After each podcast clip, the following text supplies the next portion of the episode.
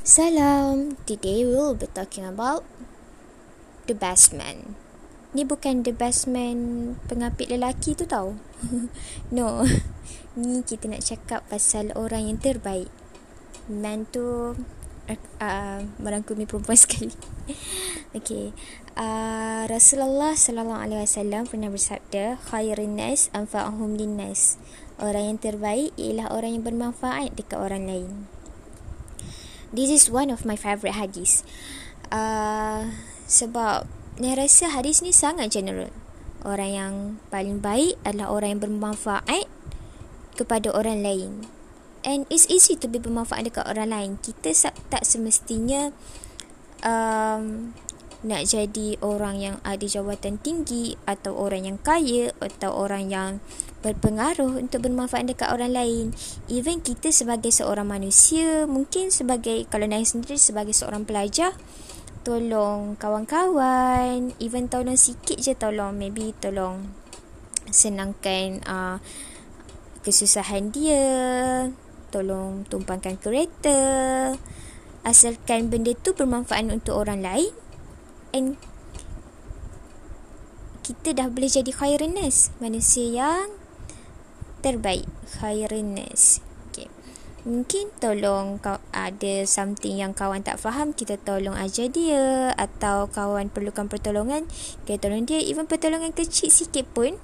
Tapi it still consider as bermanfaat dekat orang lain kan?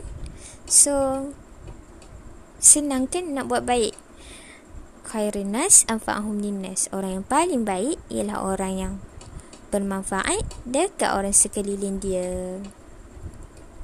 Kadang mungkin kita tak dapat apa yang kita harapkan. Bukanlah kita mengharapkan balasan daripada orang yang kita tolong. Tapi mungkin kadang-kadang kita marah bila orang tu uh, ish, tak ucap terima kasih pun. At least cakaplah terima kasih kan. Uh, kadang-kadang benda tu kita marah tapi selalu didik hati. Pesan Kak Naya juga selalu didik hati yang kita tolong sebab Allah bukan sebab orang tu. So bila kita dah apa uh, perbaharui niat dah tajdid niat yang kita buat sebab Allah so apa pun Allah tu orang tu balas kita tak kisah sebab kita buat sebab Allah bukan sebab orang tu. And yakinlah setiap apa yang kita buat Allah akan balas dengan kebaikan. Mungkin dalam bukan dalam bentuk wang ringgit atau dalam bentuk materialistik. Tapi cuba fikir balik. Apa benda baik bila mana kita tolong orang? Cuba fikir balik.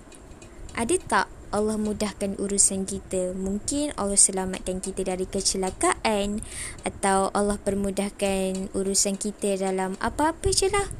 Sebab rezeki tu bukan datang dari satu bentuk sahaja. Dikelilingi orang yang baik tu rezeki. And dipermudahkan urusan diberi keberkatan waktu pun rezeki. Insyaallah. Wallahu a'lam. Salam